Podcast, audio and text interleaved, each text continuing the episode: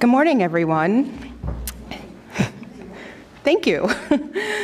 Thank you for attending what I anticipate will be a very fruitful and lively discussion on the opportunity for U.S. foreign policy and business to improve global nutrition. My name is Amy Beaudreault, and I am a research fellow here at CSIS's Global Food Security Project, where I focus on global nutrition.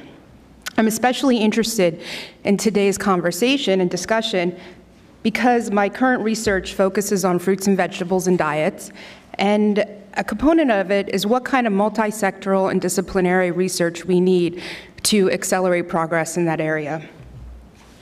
And therefore, I am extremely honored to introduce our esteemed speaker, Dr. Lawrence Haddad. I cannot even begin to imagine how long his CV must be. His contributions to nutrition include an extensive portfolio, as I'm sure you know, from being a founding co-chair of the Global Nutrition Report to an extensive portfolio of publications that will contribute to nutrition science indefinitely, his international service and governance in numerous committees and boards, countless presentations, which, by the way, I just asked him how many he gave last week, and he said, I don't want to answer that question. Too many to count. Um, and last but not least, being a 2018 World Food Prize laureate. Ironically, um, almost two, or, you know, talking about the World Food Prize, Dr. Haddad, along with Dr. David Nabarro, received this prestigious honor for their individual and complementary world leadership in elevating maternal and child undernutrition to a priority issue within food security and international development. If you're unfamiliar with the World Food Prize, it is often referred to as the Nobel Prize for Food and Agriculture. Dr. Haddad's commitment to service began at an early age when he actually volunteered with his mother at a Save a Children charity shop. He, he graduated with his PhD from Stanford University and after that, he held numerous positions with leading institutions such as the London School of Economics, the Institute of Development Studies, and here in DC, the International Food Policy Research Institute. Then in 2016, Dr. Haddad became the executive director of the Global Alliance for Improved Nutrition, also known as GAIN. In this position, he has become a leading voice and advocate for public-private engagement in nutrition. Ironically, almost two years to the date of today, the Global Food Security Project hosted another nutrition focused World Food Prize laureate, Dr. Howdy Bouis. Dr. Bouis and Lawrence have an extensive history, a phenomenal history, in fact. In 1985, they worked together on a Philippine study where they shifted the research focus from calories and energy to dietary quality. This innovative thinking was controversial at the time, and the world is so fortunate that they persevered because this research laid the foundation to the concept we know today that ca all calories are not equal. Given their history, I asked Dr. Bouis if he would be so kind to provide a quote for his introduction, and of course he responded with ours and was so happy to do so. I hope I give this quote justice. Little did Lawrence and I know when we were interviewing farming families in the Philippines almost 35 years ago that we would go on to lead organizations focused on eliminating hidden hunger around the world. Luckily, we both still look exactly the same.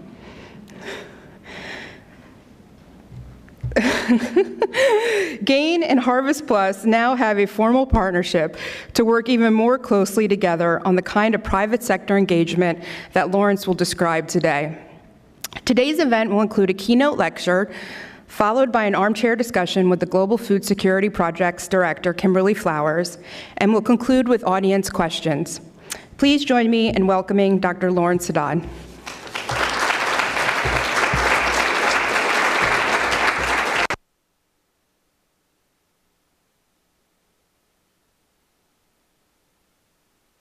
Yeah, can you hear me? Thank you, Amy, so much for such a lovely introduction.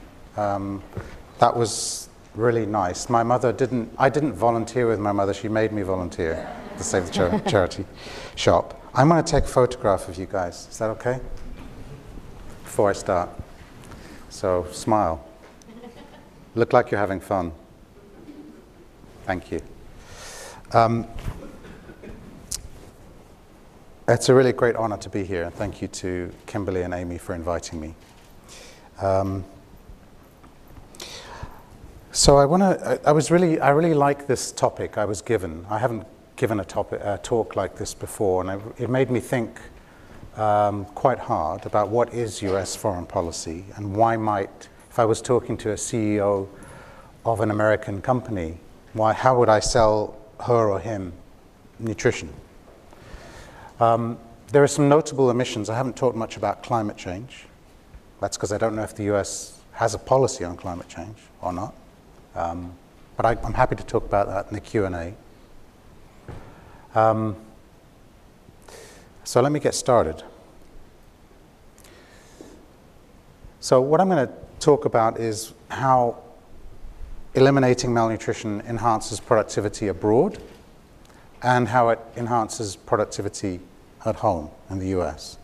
And, that, and productivity enhances, enhancements overseas have big implications for trade, migration, and conflict. And trade, migration, and conflict, we know, are big components of US foreign policy. But I, what I'm going to say, I think, is that I think um, nutrition enhances productivity at home. And I think that's equally, if not more important, for US foreign policy and US business interests.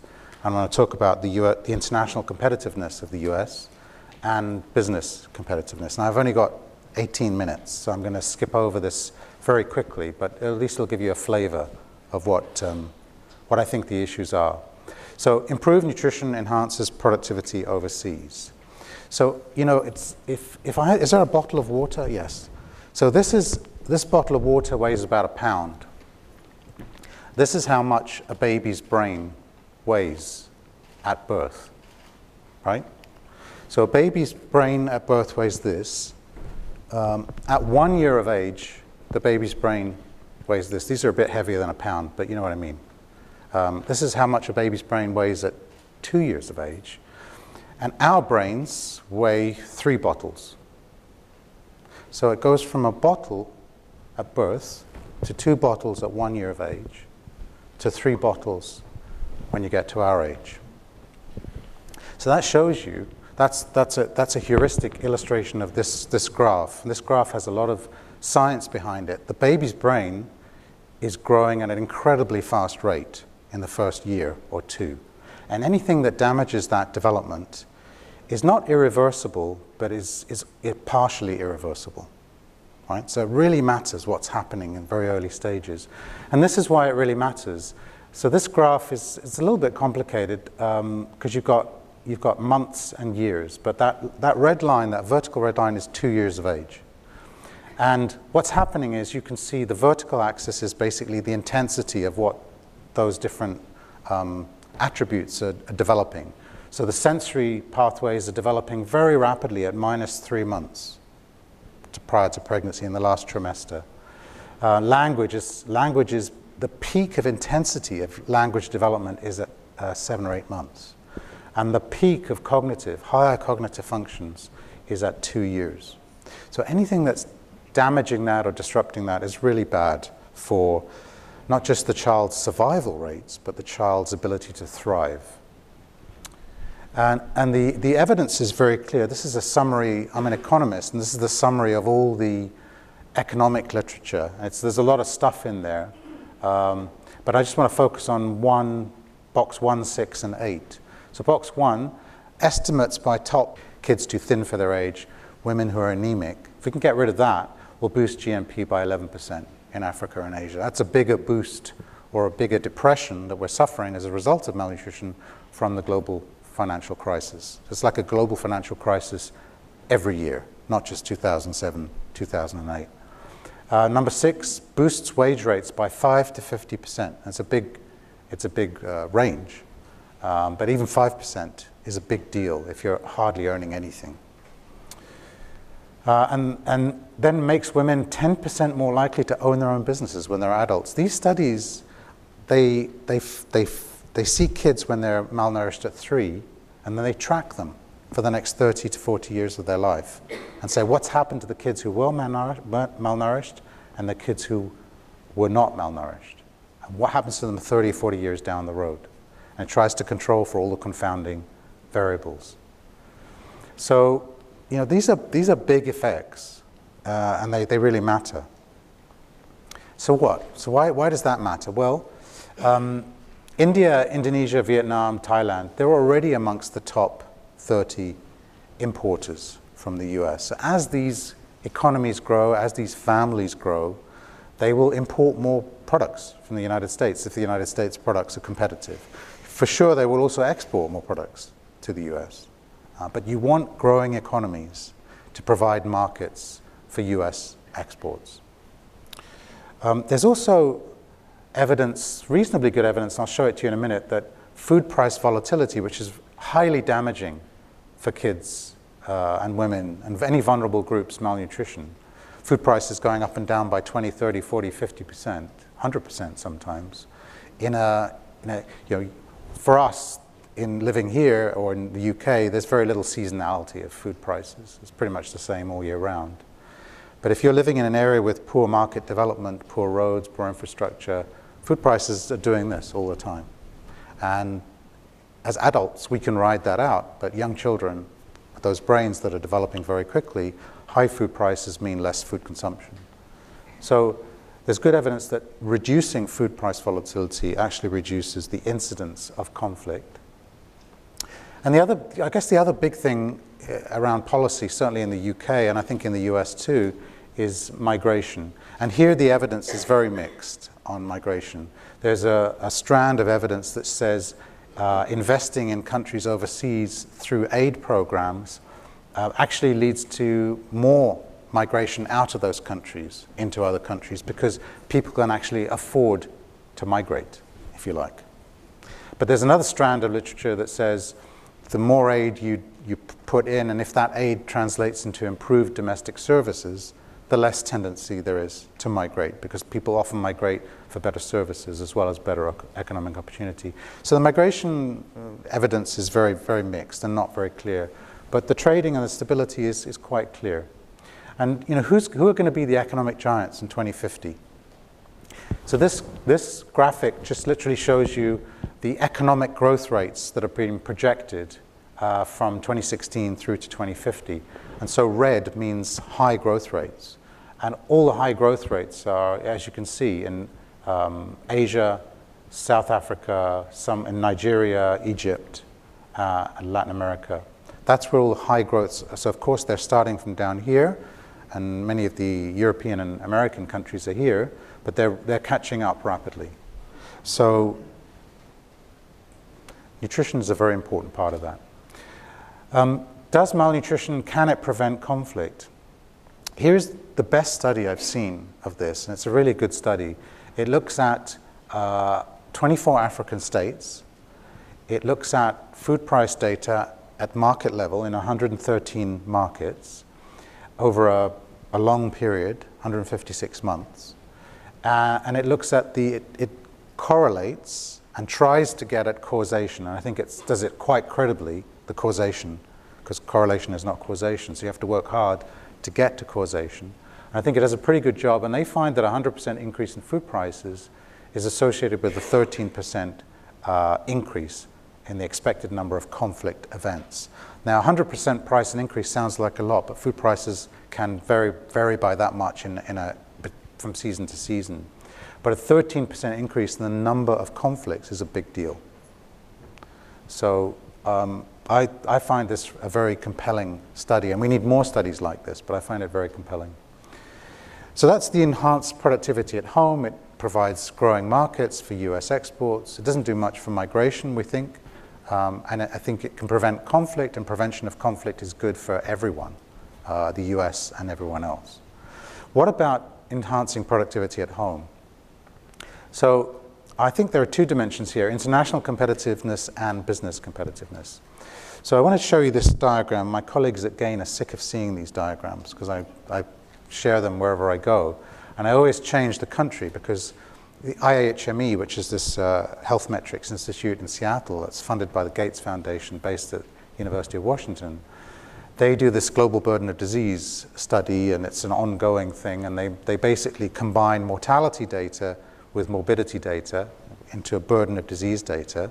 They do this for every country. They've uh, done it for the USA. They've even done it for Washington, D.C.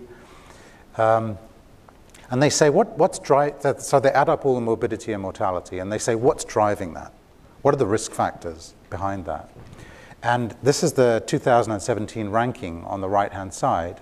And you can see tobacco is number two. Um, but the ones I've circled in red are all the ones that are related to diet. So high body, high body mass index is number one, overweight, obesity, number one. Dietary risks, number two. High fasting plasma glucose, consumption of added sugar, number three, uh, number four. High blood pressure linked to excess intake of salt, number five, number six, number five, and high LDL. LDL is uh, cholesterol, so high cholesterol. So this is, you know, what you eat, the, the nourishment you get is a big deal in Ethiopia and India. It's a big deal in the US as well. And early childhood nutrition, those graphs I showed you with the brain functions and the sensory functions, those aren't for developing country kids, those for all kids. Wherever, you, wherever you're a kid, that affects you.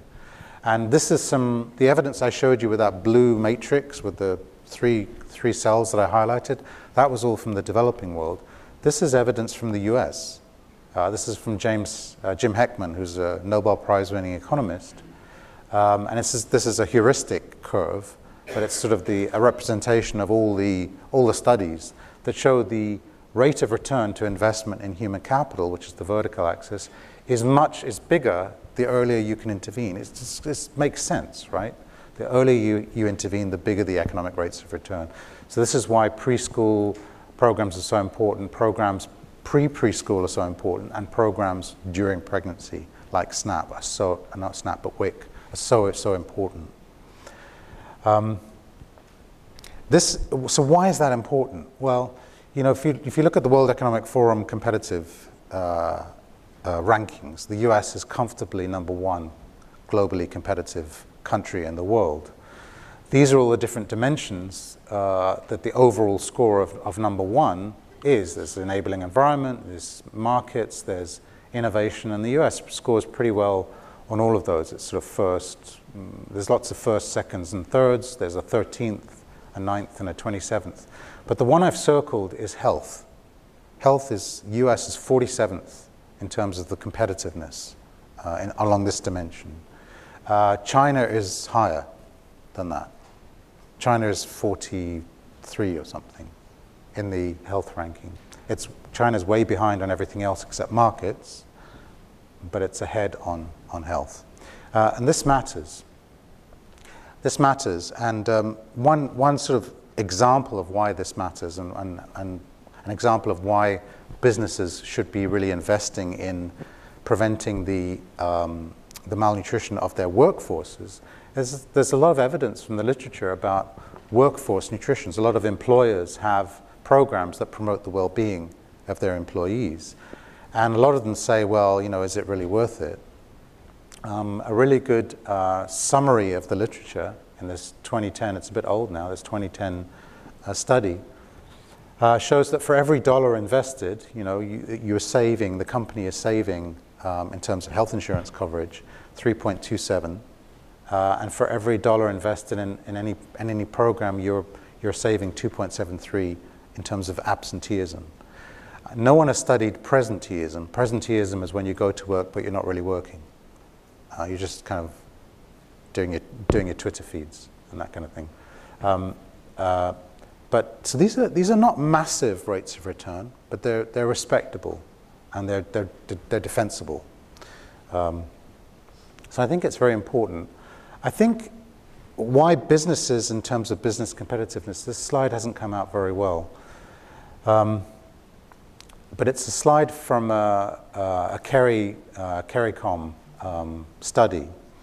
And it, it's, it's a summary of, of, uh, summary of which which countries have instituted sugar taxes uh, or, or, different types of sugar. There's a, there's a sugar tax, there's a broader nutrition tax, there are other taxes related to nutrition. what's really interesting is that 35 countries have now introduced these sugar taxes, uh, and 20 of them, 20 of those 35 have been in the last four years. So the message of this slide is if you're, if you're involved in business, if you're involved in food production, this is not going away. This, this regular, regulatory swell is going to become a tidal wave. And if you're a business, not only do you need to get ahead of the game because of the well being of your own employees, you need to get ahead of the game because if you don't, this is going to hurt your business model. Um, you need to become, you need to embrace that as a business and say, we are going to be the, at, the, at the forefront. We're going to be the pioneer business that's going to be um, marketing healthy food. We're not going to be the laggards. We're going to be the pioneers. We, we have to move anyway. We might as well be the first ones to do it and get the, the kudos for doing so. And I think we're another, another piece of evidence that suggests that sort of backs up my assertion that this is not going away. This movement towards healthier food in the US is not going away, and it's not going away anywhere else either. This is a, a study by LEK Consulting, and it, it just breaks down. Um, it looks at it looks at different age, different generations. It looks at millennials, Gen Xers, and Boomers. Don't ask me what these what these terms really mean, but we know that millennials are younger than Gen Xers, and they're definitely younger than Boomers.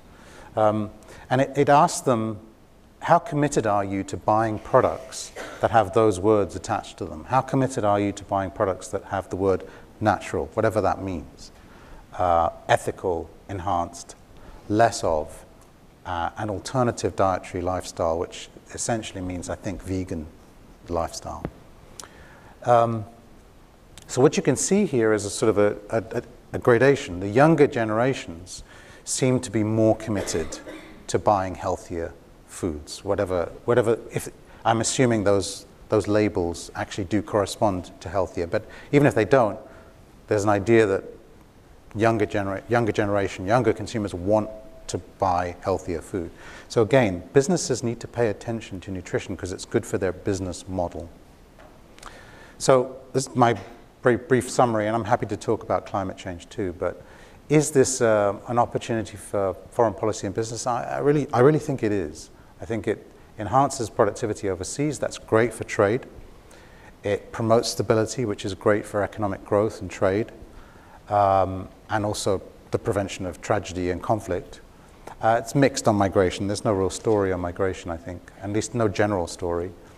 And it, I think even more importantly, it enhances productivity at home. If you don't invest in the nutrition of your workforce, the nutrition of your citizens, of your population, uh, the country is going to be less competitive and, and business is going to be less competitive. So ending malnutrition is not just the right thing to do, it is absolutely the smart thing to do. Thank you very much.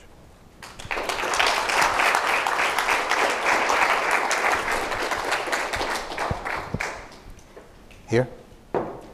Do I get brownie points for remembering the slide? Good. I had to make sure he clicked it back to our slide good. Well done. Thank you. And good speech as well. I'm giving you a hand. Oh. There you go. All right.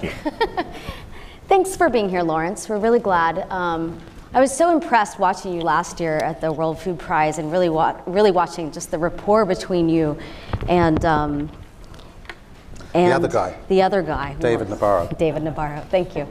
Um, I'm going to start uh, with sort of a, a hardball question. I don't want to do a soft question right away. And I, I think when we look at this topic, right, an opportunity for particularly the business side, mm-hmm. um, just to address the elephant in the room directly, there's certainly this inherent tension between the nutrition community and the private sector, particularly the food and beverage industry um, and the negative impact that they've had on the globe, but particularly around rising obesity rates, right? So I have two questions to start on that. The first is how do you hold private sector accountable for the negative impacts they've had while at the same time having a positive relationship with them? And then two, related to that, in your role, how do you how do you change that narrative? That's a hard narrative to change. Yeah, thank you. Thanks, Kimberly. It's, I mean, it's a, it's a great question. It's, it's at the heart of what GAIN does. I mean, we are our sole purpose as an organization is to improve the consumption of nutritious, nutritious and safe food. because poor diet's are at the center of all forms of malnutrition. And if you're going to do that, you have mm-hmm. to work within the food system because the food system, everything from production to retailing, that frames the choices consumers have. It frames whether food is available, whether it's affordable, and actually whether it's desirable. And if you work within the food system, you have to work with businesses. Businesses are everywhere in the food system. Farmers are businesses, um, refrigeration units are businesses, wholesalers are businesses, retailers are businesses, processors. So you have to work with them. It, mm-hmm. For me, it's a lot of people in the nutrition community will say, we don't want to work with them. We, a, a, boycott is the best thing to do. And I think, yes, they're part of the problem, but they have to be part of the solution. Mm-hmm. So how do you do that? Uh, so again, we're not champions of we're not champions of business, but we're champions of engaging with businesses because unless you engage, there's no dialogue. There's no dialogue to say, hey, you know, what you're doing over here is not good for, he- for health. And actually, it's, we, we don't think it's good for your business in the medium to long run. Um, and if you don't engage, you can't begin to identify the opportunities where you actually can do things that are good for nutrition and things that are good for business. So, how do you change that dynamic? I mean, I think you do it in, it's not going to change overnight, but I think you have to be brave uh, and you have to be ready to uh, get criticism. I get criticism all the time from people who say, "How on earth could you?" I was I was giving a, I did a joint blog with um, the World Business Council on Sustainable Development. Um, they're, they're, they've got a group of companies that are called Fresh, and they're they're committed to sustainable, nutritious food production. They don't always practice what they preach, but they're at least they're at least committed publicly to doing it, and that means we can hold them a bit more accountable. Um, and I got, I got lots of criticism saying, how can you do a joint blog with someone from this group? And the blog was very, you know, it was, it was basically saying we need to work with businesses, they're, they're part of the problem, they're part of the solution, there are lots of opportunities to do good things for nutrition, good things for business. I got a lot of criticism for that. I was a bit, bit taken aback because they were saying you're, you're essentially giving, lending some credibility to these, these organizations. But these organizations are the food system. If you want to change the, the food system, you have to change these organizations. Yeah. So I, I, think there's lots of different ways of doing it, but talking is, a, is, a, is the best first step. Mm-hmm. One of my favorite things that you said in your speech for talking about the sugar tax was that that regulatory swell is, is going to be a tidal wave. In your career, what other things have you seen that are tidal waves or big changes, business related or not? What are the what are the big tidal waves of, over the past two decades? Because it's a lot different than when you were working with Howdy in the 80s. You know, it's a different it's a different day today. Yeah, I mean, there's so many things. I mean, I don't know where to start. um, the two that jump to mind are urbanization and climate change, of course. Mm, mm-hmm. So urbanization is a massive challenge, but a massive opportunity as well. Um, in urban, when we work in urban contexts, we think they're not the poorest of the poor, but actually some of the very poorest are in urban contexts. Uh, some of the most destitute. They don't have, they don't have social networks. They don't have. Their their shacks could be bulldozed overnight. Mm-hmm. Um, they're subject to all kinds of environmental hazards. Uh, they're subject to mafia strongmen threatening their families. Um, so, but there are also lots of opportunities. There are, there is, there's an energy there. There are, there are mayors that are dynamic. Um, there are new alliances that can be formed. There's social media now. Um, so there's that. I think a lot of us are still stuck in the rural development world, and we need to begin to adapt to the, to the urban development world. I think um, climate, of course, was being talked about 20, 30 years ago, but now it's, it's everywhere, and I think it's no longer legitimate to sort of say, well, I'm going to just deal with nutrition and food, and I'm going to I'll leave the climate stuff for somebody else to deal with. That's not a no pun intended. That's not a sustainable position anymore. Um, and the links between climate and nutrition are very profound. Um, climate changes make those food prices do this. They wreck livelihoods, so they have negative consequences in terms of adaptation. But they're also um, they're also really important for mitigation as well. Um, there's different foods have different environmental footprints, different greenhouse gas footprints. Um, it's not always simple as meat and not meat. It's very complicated actually. There are lots of different meats. Uh, there are lots of different fruits and vegetables. Some fruits and vegetables have very low greenhouse gas emissions, but very high water use and electricity use. and energy use. So it's a very complicated area, this whole environmental health nexus.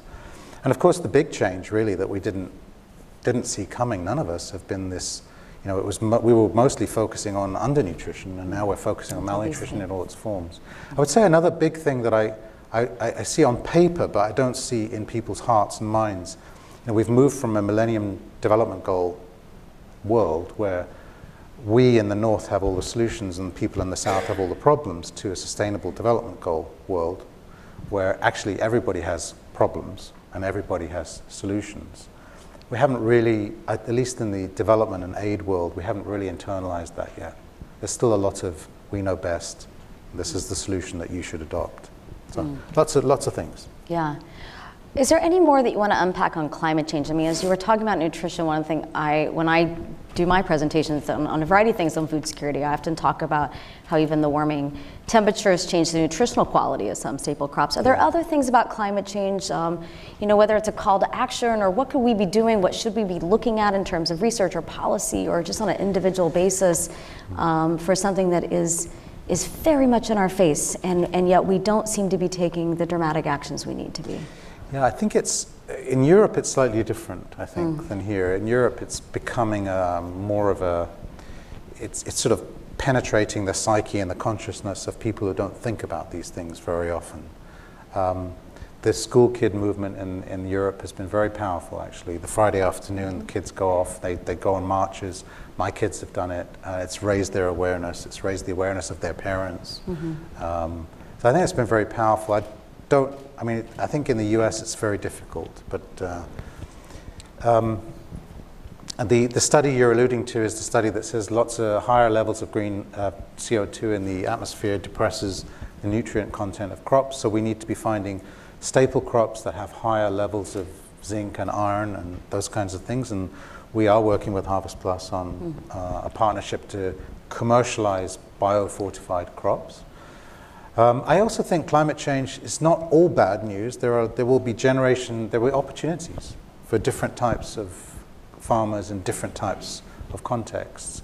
And we need to support entrepreneurs. Entrepreneurs, in some ways, thrive on disruption. Uh, they see the new opportunities to be able to make money in a sustainable way the, the smaller ones have the least ability to probably to adapt to that. Maybe the bigger ones actually, ironically, also have the least ability to adapt to it. Maybe it's that middle group that can do it, but we need to support the smaller ones to seize the opportunities. Mm-hmm. So you brought up conflict, which I was glad because I looked back at my notes from your World Food Prize talks last year, and one of the things I had bolded and highlighted was your links between conflict and nutrition. It's something we research and talk about a lot here in terms of especially the volatile prices and how that relates to stability. Um, but as you said, and as we often say, there still needs to be some better connections to kind of yeah. show that or tell that story. So my question to you, I mean, you can, you know, any other de- details you want to add on that connection, feel free. But my question to you is, if you had all the money in the world to do a research project, right? You had a fabulous team, right? Just I pretend just just pretend I'm Melinda Gates here, right? And I have money to give you and you have to come up with some sort of research project. You are a researcher, you're a scientist. What what could we do to better show those linkages? What's what are we what are we missing in the research world so that we can better explain these connections? Wow. It's getting now it's getting really difficult. I told you it wouldn't be easy. Mm. Um, well, I think that kind of study I showed, I think mm-hmm. you need you need the big macro stuff. Yeah. You need that. Um, so we need to do that. But it's, you know, it's a long-term study because you're you're trying to find the data and you're trying to go back. It's very similar to what the climate scientists have been trying to do with with temperature data and rainfall data and link mm-hmm. that to a whole range of other things. So I think I would try to replicate that study uh, in other markets. That's the first thing I'd do. Broader than Africa, you mean? Broader than Africa, mm-hmm. and I, I, you know, try and update it and try and do it in other places. Mm-hmm.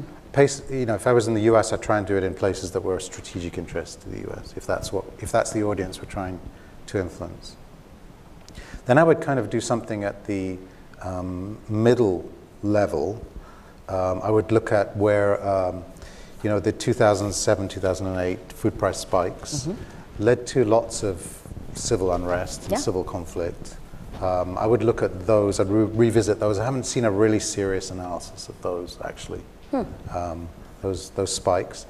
Then I would look um, very much at the individual level as well. I think there are examples of kids that, were, kids that are malnourished that mm, 10, 15 years later, and there are more and more of these long-term survey, long-term cohort studies that are tracking kids over 20 years. I, don't, I haven't seen any of those look at um, the psychological consequences of malnutrition and the proclivity to violence, the domestic violence, because conflict can be in the household as well as internationally and within nations. So I would look at those. I would look at it at those sort of three levels. I would also focus a lot on resilience, which is, you know, how can we prevent Sure. fragility? Resilience is the flip side of fragility. And for that, I think there's a whole series of things around diversity. You know, diversity is the, is the, uh, the I guess, the vaccine against fragility. Diversity of production, diversity of consumption, diversity of location. Um, and I would look a bit more about, uh, there's some evidence about diversity of production, diversity of consumption, nutrition status. I would look more at the diversity issue within countries and between countries. Really, you know, we're reliant on very heavily on three staple crops, the world's food supply. We're reliant on five or six bread baskets globally. Um, we need more diversity. Yeah. That, there, there may be a slight drop off in efficiency, but I think it's well worth it for the, the resilience. Let's talk about the US and our leaders. Um, I'm sure when you do these DC visits, my guess is you meet with some senior policymakers. Um, what are we doing right and what could we do better in terms of? I'm thinking more of the foreign policy here, of course. Um, what have you seen in terms of US development and US foreign assistance programs in terms specifically of nutrition that has evolved in a, in a positive way, and where else do we still need to grow? Well, I think, I think the US is, is, has really embedded nutrition um, Agreed. quite, quite seriously, I think, in its work, and, and at least in the parts of USAID that I know. Mm-hmm. Um, so it's in global health, of course, but it's very, very seriously embedded in the Bureau for Food Security and other, and other places as well. And I think there's, I see a convergence around the idea that better diets are really, you know, the thing, we, the thing that's to be focused on um, in terms of work overseas. In terms of, is your question more about how do we build support for that domestically, for that work overseas? Um, not exactly. I'm thinking more if, if you could sit down um, with uh, not necessarily Beth Dunford, but maybe Beth Dunford at USAID, who I'm sure you know, or even all the way up into the NSC. You know, if, if you had some influence there to say whether it's legislation or whether it's policy or where to put their money, what would you tell them to do differently? Well, I, th- I like the fact that there are, there are 20 or so Feed the Future countries. I think 20. It's 12 now. Is it 12 now? It changed. It used to be 19. It was launched in 2010. Um, it changed uh, about two years ago to now there's 12. 12. So two new ones, uh, Nigeria and Niger, and then a few dropped off. so nothing else in the other eight countries now, or just Uh, there's still there's still funding and programming that's happening, but it's not the same level of uh, focus or funding. Okay. But my point was, you know, lots of aid agencies have 50 countries Absolutely, work in. And sure. I think, I think the smaller number is, is good. Um, I think um, US, there aren't many, and this is a bit, this is a bit of parochial, my, my comment now, it's a bit sort of GAIN specific. But there aren't many aid agencies and development agencies that are really embracing the private sector possibilities. They are, are aware of the possibilities and aware of the risks. Um, the Dutch aid program is one of them, um, and I think the US aid program is pretty much the other one. Um, uh, so I, I really like that, that business uh, focus. But it's not an easy focus because sometimes if you're going to find some business related solutions, and we, we, that's what, that, is, that is sustainable development, folks. It's when businesses start generating uh, good development outcomes and, and governments don't have to. Um, where was I going? I think, I think the, the trade off is that the more you do that, the, the further away you get from the dollar a day folks. Yeah. So that's, that's a difficult, that's the trade off we're, we're trying to work with at GAIN. How do we get the business models um, delivering for people really on less than $2 a day. I think Is- that's really difficult. Sorry, I didn't mean to No, no, interrupt you. In terms of models, I mean, this could be talking about GAIN, it doesn't have to be talking about USAID again, but is there a particular model that you would say works best? I think sometimes that's a hard question because, like, what is a model? what does that mean? yeah. But is there uh, maybe a, a partnership that you are most proud of or that you that really sort of embodies that success that you've seen? Or what advice do you give to people when they ask you, how do you, how do you even begin to create a positive model? I think you, first of all, you have to break the business community down into sort of at least six groups. When you I love, I love two by twos or two by three tables. I'm a geek, what can I say?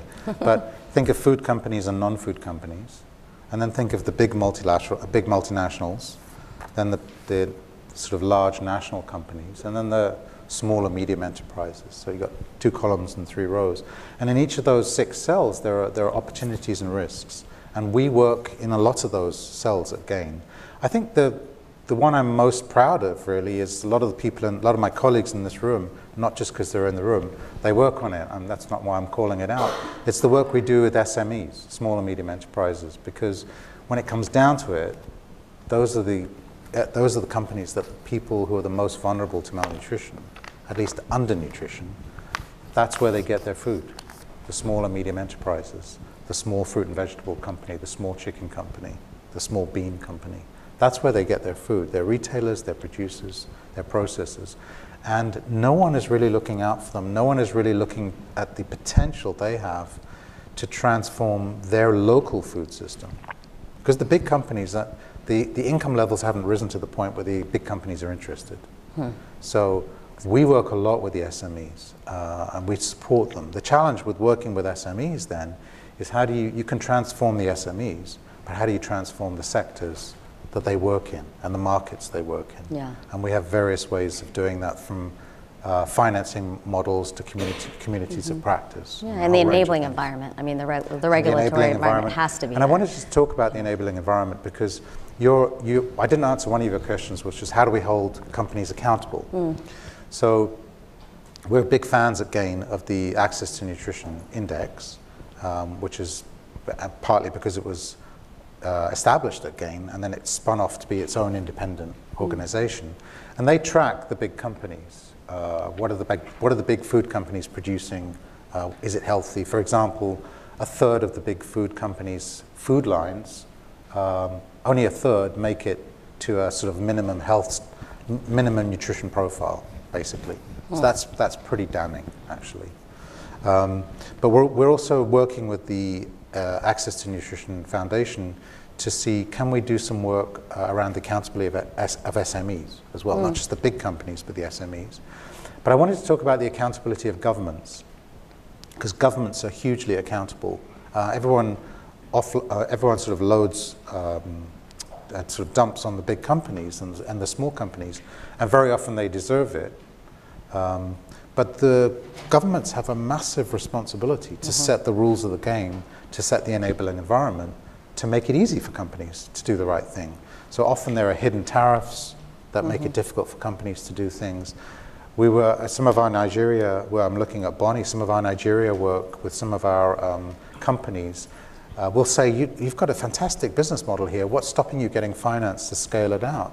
They'll say, I can't get finance because my equipment, my, my uh, mobile cold storage unit that helps my fruit and vegetables get from this remote farmer to a market 50 or 100 kilometers away, it's, used, it's made from a repurposed shipping container and repurposed repurposed machinery and repurposed equipment does not is not defined as um, eligible uh, collateral in Nigerian financial institutions. That's that's kind of an inadvertent disabling rule Right. that's stopping these companies. Or I have to pay an incredible tariff on insulation material. So there are all kinds of uh, hidden and sometimes deliberate disabling things that the governments do. Uh, and even when they have fantastic policies on the books to protect consumers and, and nudge businesses from doing this to doing that, they don't enforce Yeah. or they can't enforce. So I think governments um, have a lot to answer for as well. And we're developing some metrics uh, around um, how do you measure, sort of akin to the ease of doing business metric. what, how easy is it for businesses to do good things for nutrition, and how easy is it for them to do bad things? I wonder if they could fold that into the enabling um, agriculture for business report. You know, the EAB. That could yeah. be interesting. Yeah. In fact, we've, we've been inspired by that as well. Yeah, I mean, it's a lot of people don't even know it exists, Yeah. but I think I'm a big fan of indexes. That's my nerdy side. Um, But I think they can be incredibly valuable tools. I, I am too, but the indexes must be must be used. I mean, Yes, they must be the starting point for a conversation, not the end point. Um, I'm going to ask one more question, and then we'll turn to the audience, so get ready. Um, my last question is I don't know if it's channeling or honoring um, David Nabarro, but because you're bringing up governance, which I agree, governance and enabling environments are two things I talk about a lot too. Um, let's talk about the Sun Movement, the Scaling Up Nutrition. Um, you can explain what that is for those in the audience that may not know, but um, has it been helpful, hurtful? It's been a while, you know, since it since it was launched. Uh, where is it today, and um, and how does that? Just cut out. Oh, now it's back. Um, where is it today, and how does it contribute or hinder what you're talking about in terms of governance? Sure. Well, I'm, a, I'm a, a member of the executive board of Sun, so Oh, I'm, I'm very okay. happy to talk about which is like, yeah, I'm very happy to talk about Sun. Um, so Sun is the scaling up nutrition movement. It was launched in 2010. Uh, it's a totally voluntary movement. Com- uh, not companies, countries can sign up to the Sun movement. In signing up, they have to promise to prioritize nutrition. They're in the they're in spotlight. If they don't do good things for nutrition, we'll all know about it. Uh, it now has 60 member member states uh, that are members. Uh, it is it making a difference? Well, we just had a medium-term review, uh, external medium-term review, head, led by Richard Manning, who was you know the Director General of DFID and the, sec- the Secretary General of OECD DAC, um, very respected evaluator and development um, player. And uh, they found lots of really good things about, about Sun. Um, lots of really inspiring things, lots of change that's happening. But they also said you're not doing a good enough job, Sun, of documenting when you do have an impact and when you don't. So there are lots of examples of where Sun is making things happen faster, better, and bigger. But there are also examples of where things are not happening. And the, one of the big recommendations was you need to, you need to track this better. You, know, you are having an impact. Where is it going? Uh, it's just finished its second, it's finishing its second phase, and I, we, I don't know, but I, I would guess there will be a third phase. Uh, and I would guess that it would try to, it was born in a time where we didn't think much about malnutrition in all its forms. It was born in a time when we didn't think much about food systems. Yeah. It was born in a time when we didn't think much about linking the sustainability and the health worlds together. And my guess is that it will, its next phase, it will have to take these, these kinds of things on board without becoming overloaded. You know, It has to retain the focus on delivering impact at the national and subnational level on nutrition, but it has to be mindful and sensitive uh, and perhaps even transformative about these other dimensions. Yeah. Let's turn to the audience. We'll take a, a cluster, so we'll take a couple at a time. Um, let's go right in the middle here first. Yeah, go ahead and stand up. We'll bring you a microphone.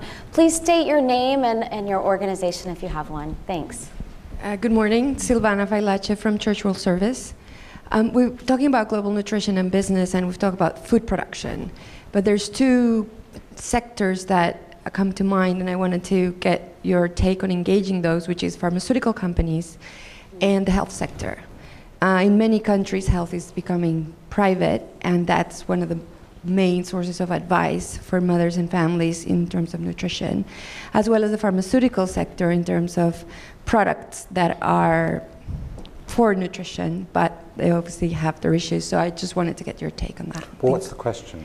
Well, the question is how have you seen the engagement with these two sectors impact uh, global nutrition and where there are you know, opportunities or Yeah. risks as we, as we look at the private sector in this context? If you can just pass the mic up to Larry, and then we'll pass it over to Julie. Thanks. Uh, Well, Larry Schaefer with Schaefer Global Management.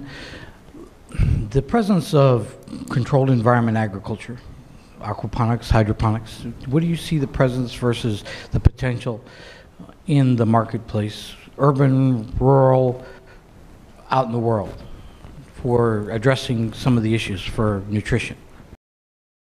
Um, I'm okay with an app. Okay, great. Julie, go ahead. Yeah. Julie Howard, Senior Advisor here at CSIS. Lawrence, Hi. thank you so much for your career work in, in this area. Really appreciate it. Um, struck regulatory change and get some of the change that you talked about at small, medium enterprise level uh, to, to drive change in local systems. Thank you. Great. You can go ahead and take the mic. Um, we'll wait and do another round of questions. Go ahead. Okay, three really difficult questions. Um, We always have a smart audience. yeah, well, too well informed. Um, controlled environment agriculture. I'm not an expert on this at all, so my apologies. But my guess is um, that this has a really high potential for high, for high-income consumers uh, who are willing to pay the premium. Uh, and there are, there are lots of high-income consumers all over Asia and Africa, actually. So I'm always surprised by the number of online deliveries that I find in Asia, especially. There's huge online food delivery. Um, so that tells you there's a big, there's a big middle class. It's still much smaller than the poorer, poorer folks, but you know, in China, they're probably 100, 200 million middle class. That's big. So for those kind of consumers, maybe, maybe this controlled environment um, agriculture is, is really important. I, but I don't know. I'm just guessing. I'm waffling. It's the equivalent of standing on stage with a guitar and singing. Um, but I, I you've, you've prompted me to think about and find out, find out an answer to that. On, on pharma, I don't know much about pharma, but I suspect you have in mind sort of the advice that's given by um, breast milk manufacturers to um, the advice that's given to breast milk by breast milk manufacturers to sorry breast milk substitute manufacturers to um, to mothers via health professionals. And of course, this is against the code of conduct, uh, uh, a violation of the code of conduct, which raises a, a because I don't really know the answer to your question, I'm going to sort of link it to a related, a related issue, which is um, what about how do we deal with companies that violate the breast milk substitute code of conduct? So there are five or six big companies that control this breast milk substitute market. Um, the code of conduct has expanded over the years to say companies cannot market to uh, any of this stuff to zero to mothers with babies of zero to six months. That was what it started out as, and now it's gone from zero to 36 months as the la- latest version. And um, this ATNF, this Access to Nutritious Food Index that I mentioned earlier, comes out every two or three years. It, it looks at the performance of those companies against the code. Uh, and none of the companies are above 50%. Um, now, it's very, very difficult to get to 100%. And the trends are positive as they do them year by year. But we need to put more pressure on companies to comply with the code, but we also need to support them because actually it's, it's actually quite difficult for them to do it on a first mover basis. They'll lose a lot of, they'll lose a lot of business. So they have to do it as a group. And to do it as a group, we have to support them, uh, I think, to do that. And fortunately, there is, a, there is an ongoing process now with the five big breast milk substitute manufacturers, and it's, it's, making, you know, it's making progress. So I'm, I'm optimistic about that. And that's a really good example of if you ignore the breast milk substitute manufacturers, you'll get nowhere. If you engage them and say, look, we will reward you for positive, positive commitments and positive movement, then it gives them something to, to work towards. On the, on the youth question, uh, Julie, yeah, I mean, my gosh, uh, so many times we, in, in nutrition especially, we, we design programs for people and we deliver, we, we deliver programs to people and we never think about working with people to design things, understanding what they need and working with them as agents of change. And I think with youth, uh, adolescents, we do a lot of work with adolescents, um, but we look at adolescents as change makers uh, and, and change agents. So in Bangladesh, we're working with a youth movement. Um, lots of Bangladeshi kids, even really quite poor Bangladeshi kids, have little five cents of pocket money every day, and they'll go out and they'll spend it on junk food. Um, and so we're working with a youth movement in Bangladesh to get a million adolescents to sign up to a pocket money pledge, which is essentially a mechanism for aggregating demand, aggregating all those five cents into something really significant.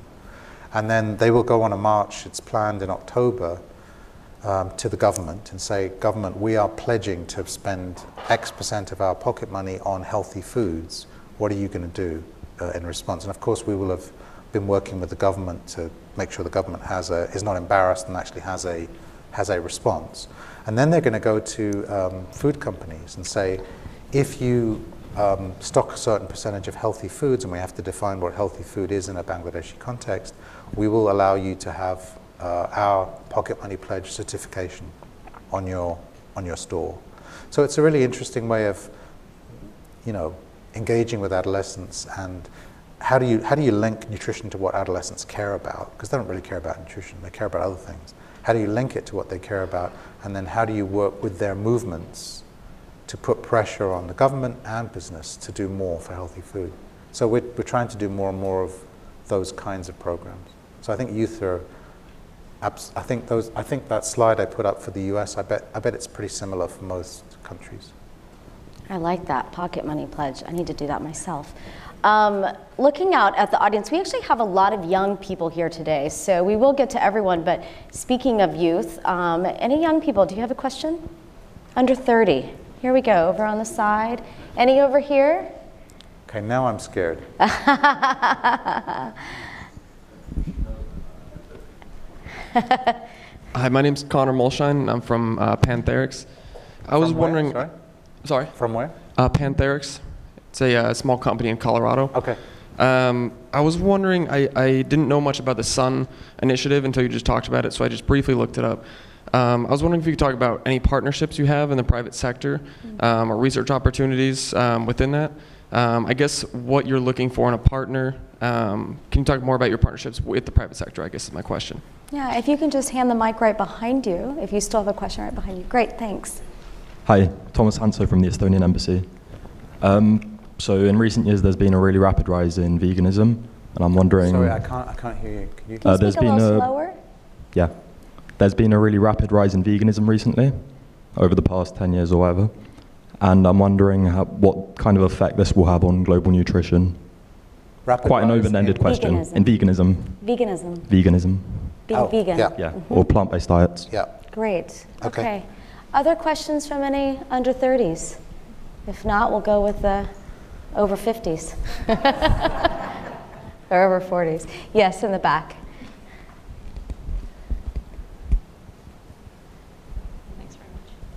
Hi, thanks. Diana Bartone, Foundation for a Smoke Free World.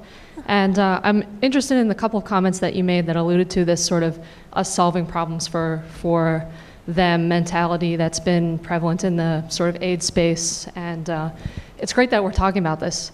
And I'm wondering what you think about whether that's enough or, you know, what do we do as we, um, you know, to, to ensure that sort of the greater community is not just aware of the fact that we need to do a better job of engaging people, engaging youth, but do you, do you see that we're, we're making progress fast enough, or you know, what do we do when the problem might really require a fundamental change in the status quo, or, or maybe not? I'm, I'm trying to be provocative as a youth here, so uh, Good job. yeah, interested in your thoughts on that.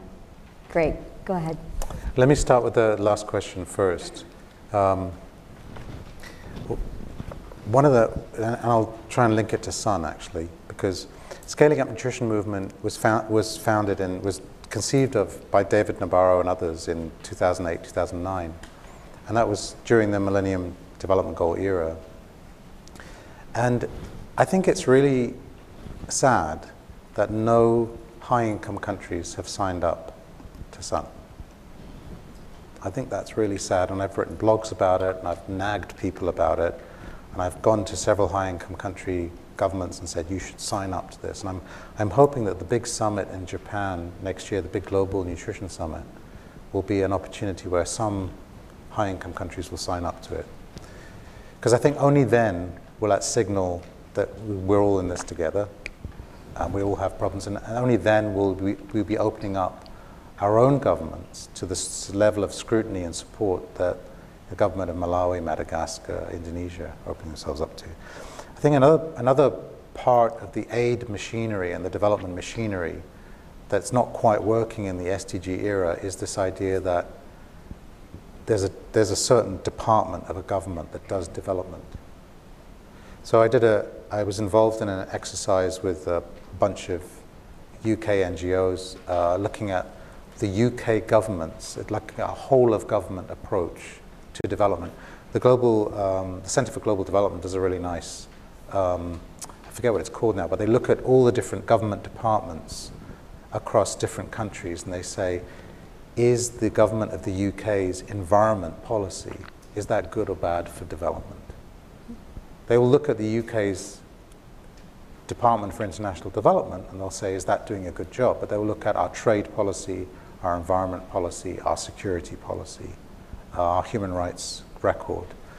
And until we get to that level of accountability, uh, SDGs are a little bit of a, an aspirational thing. So I don't think we're quite there yet. And how do we get there yet? I, I, membership of SUN, I think, in the nutrition context, would be a very powerful statement of we recognize that we have problems too, and we recognize that we in the UK or the US can learn from what's happening in Ghana or Indonesia, because we can. The, um, the, the veganism, uh, yeah, it, it is rising rapidly in, in some communities and in some income groups. And I think, I think it's good. I mean, it's, it's, it's an unequivocally good thing. Um, um, but I, but like, like everything, you know, balance is everything. And so if it's an individual choice, of course people should feel free to do that, and I think it's a good thing. But for young kids, uh, it's not a good thing. So the EAT-Lancet report came out, the EAT Foundation and, the, and put together a commission. They had a report in the Lancet that came out six months ago. And, you know, adults can thrive very well without animal source products, but young children, it's very difficult for them to get the nutrition they need without animal source products. Very difficult. And within animal source products, there are different types of foods that have different health consequences and different environmental consequences. And I think, so we need nuance. We need nuance in which age groups, which geographies, at which time periods, at what levels of malnutrition. Um, so I, hope that's, there's no easy answer to your question, but animal source food, foods are part of the solution for some groups at some times in some geographies. And animal source foods in terms of, I can't speak to the animal welfare issue because I'm not well informed enough about the animal welfare issue, but in terms of the environmental consequences, um, I think there's potential to drastically reduce the environmental footprint of some of those, some of those products. Um, in terms of partnerships, I've got at least three I can see of my colleagues here in the room who have been at, all been at GAIN longer than I have, been there two and a half years and they have all extensive experience in working with partnerships. When I, when I got to GAIN, I said, how many businesses have we worked with in the last five years? And it's over, it's over a thousand, Johnny, right? It's over a thousand, right? So we've worked with lots and lots of businesses, mostly SMEs, actually. Um, we're looking for businesses who are interested in, in improving nutrition outcomes, obviously. Uh, but actually, we also work with lots of businesses that are not particularly interested in nutrition outcomes, but they're working in sectors where, that are very important for nutrition. So we work with lots of fruits and vegetables, lots of bean companies, um, peanut butter companies, uh, small companies. They're not, they didn't choose those sectors because they care about nutrition. They just, there's lots of reasons why they're in those sectors. But they're producing things that are pretty unequivocally good for, malnu- for malnutrition reduction. So we want to support them to grow their businesses and lower their prices to the consumers while maintaining and expanding their profit. So we work with lots of different companies. They have to, they have to be, they have to want to improve nutrition, or they have to be located in, in areas where their growth can enable nutrition. We, we, the only companies we don't work with are BMS code violators. We don't work with them. Um, we talk What's to BMS? them. Uh, sorry, breast milk substitute, Mm-hmm. BMS, breast milk substitute code. The kinds of companies we were talking about. We don't work with them, but we will talk with them uh, and tell them that if you did more of this stuff and, and, less of that stuff, your ratings would go up and it'd be easier for people to work with you. Um, so we're always looking for businesses who, who we think can advance nutrition outcomes. We're all we're very cognizant of the risks. Very cognizant. We have a very strong due diligence process. Uh, we monitor our programs religiously. We have 11 evaluations that are live right now of our, of our programs, third party evaluations. Not, we're not doing them, someone else is doing them. We raise the funds and give the funds to the, the independent evaluators to do them, mostly universities. Um, one of the things that really drove me crazy before I joined GAIN was seeing lots of companies on stage saying our program is, fab- is fabulous, our, our PPP was fabulous. And I'd say, where's the, can I see the evidence? That sounds great. And they'd point me to a place on their website, and there'd be two pages on the website. So. Is there anything more you want to say about SUN and its uh, partnerships with private sector? Yes, Johnny, Johnny Tench here, my, one of my colleagues in the audience. Johnny, raise is, your um, hand. Johnny's a one of the co-convene, GAIN and the World Food Programme are the co-conveners of the SUN Business Network. And Johnny's one of the conveners of the global network. And the SUN Business Network is, um, it, the Scaling Up Nutrition movement has, has governments, of course, at the core. Uh, then it has a donor network, a business network, a civil society network, and a UN network. And the, all the other networks were pretty straightforward to form. But the SUN Business Network was very difficult to form because there was the nutrition and business um, have a healthy disregard for each other. At least they used to 10 years ago. I think it's changing. And SUN Business Network is brilliant for, for governments because governments can say, these companies in my, in my country seem to be interested in nutrition.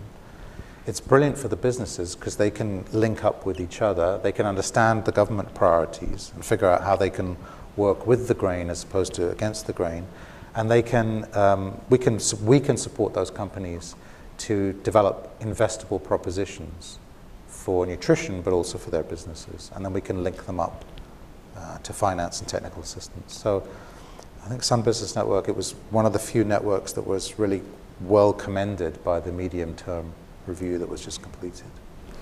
I have a few personal questions, yep. and then we'll turn back to the audience and get to a couple of people. So the first que- personal question I have is, you're a third World Food Prize laureate who's been at CSIS. We had M.S. Swaminathan, and then, as Amy mentioned, we had Howarth almost exactly two years ago. How has your life changed since you won that award? Has it changed at all? Did it? What did that? What did that mean to you, or what did that? What did that change in your life winning that award? And congratulations again. Thank you. It's it's such an accolade and well deserved. Thank you. I mean, it was a big it was a big deal for nutrition, actually. Yeah. You know, it's um, so when Howarth won it, that you know it was for nutrition, but it was also for agriculture, and that's I mean that's what's that's the genius of HarvestPlus and biofortification is that they've they've linked those two things, aligned them so so brilliantly. Um, but it probably wasn't as much of a stretch for the World Food Prize mm. uh, to give it to HarvestPlus and, and Howarth and all the other biofortified crop leaders as it was to give it to sort of out and out nutrition people, especially David. And David's a doctor. Yeah. Um, so, so it was a big win, and I think it reflects the, the prominence that nutrition has. It was always gaining, but we mustn't we must capitalize and lock in that commitment mm-hmm. through things like Japan. Um, my kids look at me slightly differently now. uh, they're like, oh. "Are you cool?" We kind of know. What, no, never, not even, not even close. cool, but slightly less geeky, or maybe more geeky. I don't know. But they, it's, it's definitely had an impact on, on them. They c- kind of get what I do now, a bit more mm. now. Um, and it's, it's, um, it made my life a bit more busy, but not, mm. not much more busy. Yeah. I think it's made me realize that I need to up my game mm. um, and get out of my comfort zone. I think as a researcher, and I'm being quite honest here, as a researcher, it's quite easy just to talk to other researchers. You know, I come from a research background. Mm-hmm. But I think it made me realize that my obligation is to really talk to the most senior decision maker I can possibly get to, to make the extra effort to get to the vice president or the, or the president or the prime minister, or to talk to the CEO of a big company. Mm-hmm. And, and that's not comfortable for me. I'm not a natural extrovert. Um, so it's not easy for me, but it made me feel like I have a, more of an obligation to do that. Yeah. And then my second and last personal question is again, because we have younger people in the audience, what advice do you give to young researchers? I mean, you've had a really you know, as Julie said, an illustrative career. Like you've done a lot. You've made a big difference in the world. And um, what do you say to young people who you see have that same passion and drive and, and, um, and want to, to have the kind of career you've had? What advice do you give to them? Um, well, follow your passion. That's really important because that's the, that's the energy source that keeps you going through the difficult times. Mm-hmm. Um, be really generous with your ideas and your, and your relationships because the people you meet on the way up, you'll meet them on the way down. So be open and generous. Um, work really hard. Uh, there's, no, there's no substitute for hard work. Mm. And, and learn your craft. You know, really don't think you know all the answers right away. Learn your craft, work hard at it, and it will come. So, uh, you know, I'm, I'm very impatient. All my colleagues know I'm very impatient, but you have, there are times when you just have to be really patient mm. and learn your craft. Don't, don't get ahead of yourself. That's great and, advice. and the other piece of advice is always master the facts. Master, don't be lazy about the facts. Master the facts. It's so much easier now to do that than it was 30 years ago. Yeah. It takes you three hours to get on top of the headlines from, from a, in a particular area. So don't be lazy. Know what you're talking about. If you know what you're talking about, don't, you won't be the smartest person in the room, but be the most informed person in the room. Excellent advice. All right, last round um, in the audience. Let's go to Dan first. Dan, if you can stand up. Um, Emily, over here to your left. There you go. Thanks. Hi, my name is Dan Silverstein. Hey, Dan. Dr. Haddad, nice to Hi. see you. Yesterday, we learned that a businessman had been named the laureate. Uh, are you familiar enough with East West Seed to, and Simon Groot to offer us insights into how their business model aligns with GAIN's um, viewpoint on how businesses should be conducted? Dan, oh, shall I answer that? Now let's do two more questions because then we'll have other questions. Let's Okay. go um, right over here. Thanks. Hi, my name is Skylar Coleman. I'm from the International Fund for Agricultural Development. So, right now, we're kind of focusing on rural youth. And you talked about urbanization and how sometimes these people that move to the cities can be the most destitute populations. And we're trying to focus on getting younger people away from those situations and maybe back into agriculture or the more rural environments where they can profit. And I'm wondering how exactly the US and these businesses can target these populations to make sure they find success maybe outside of urban environments.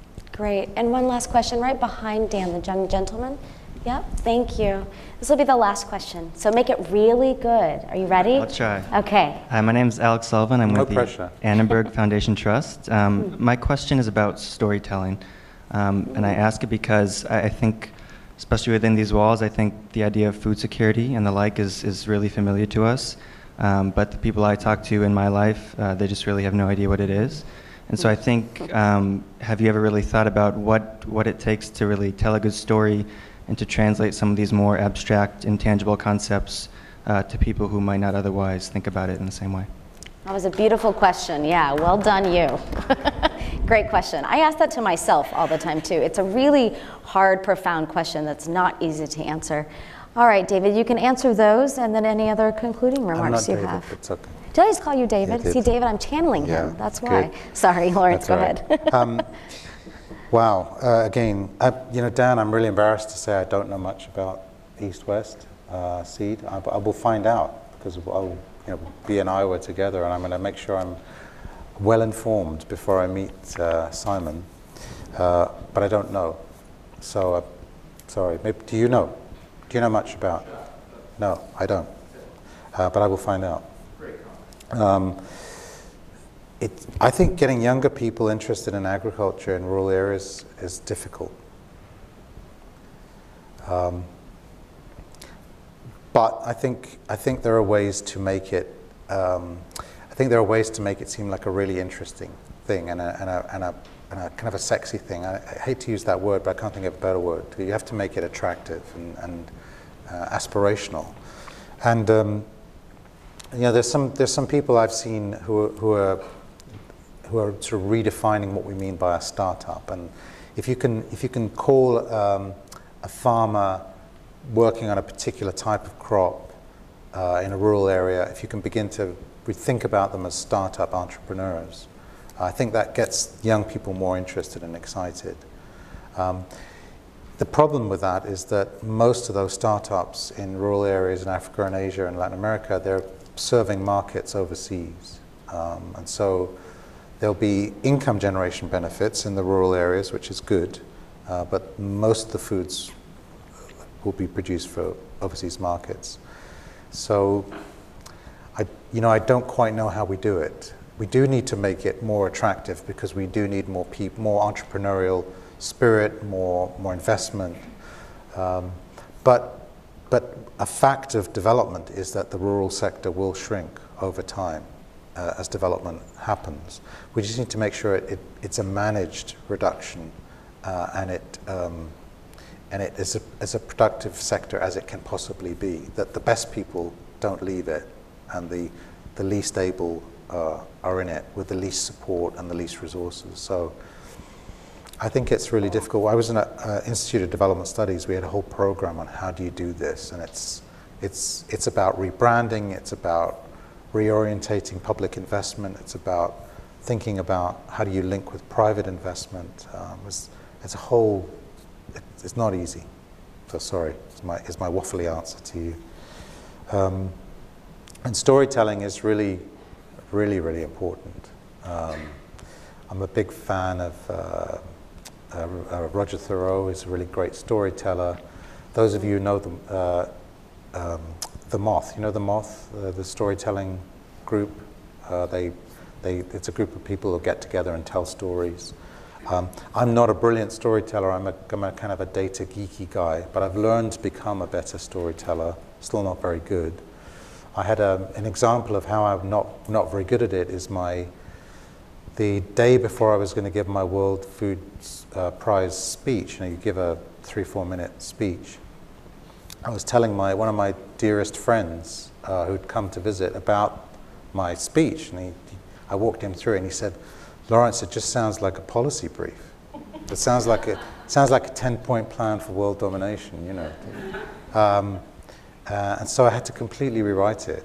And I, I, made it much more personal. And I tried to tell a story about you know, who I am and where did I come from and why am I here. Uh, and I think it, it, I found it much more interesting and much more moving. And I think the audience found it more, more interesting as well. Um, it's hard to tell stories well. It's hard to make these issues real and understandable. One of the best people I've seen do it is this uh, celebrity chef called Jamie Oliver, you may have heard of in the UK. And he's actually really brilliant at it, and I'm trying to learn from him. He, you know, I, I say things like, people have got to eat more food, they've got to eat more of the right food, and they've got to eat less of the wrong food. And my kids can understand that. Uh, so I'm, I'm trying to do that more. I think GAIN, we're trying to do that more again. Businesses are brilliant at telling stories. Business, business women and men are brilliant at telling stories because they have to to get investment. Um, and they have to tell stories to regular people, not to development geeks. Like we have to tell stories to development geeks to get funding to influence them. So we don't have to talk to regular people, normal people, lay people. Um, but I think if you really want to connect and you really want to have impact at scale, you have to learn how to do that. Hmm. So, very good question. Thank you. Excellent. Lawrence, thank you so much for being here. Um, it's, a, it's a joy to have you. It's uh, wonderful to learn and listen from you. Um, we're really grateful for your time. Can we give a round of applause for thank Lawrence? Thank you.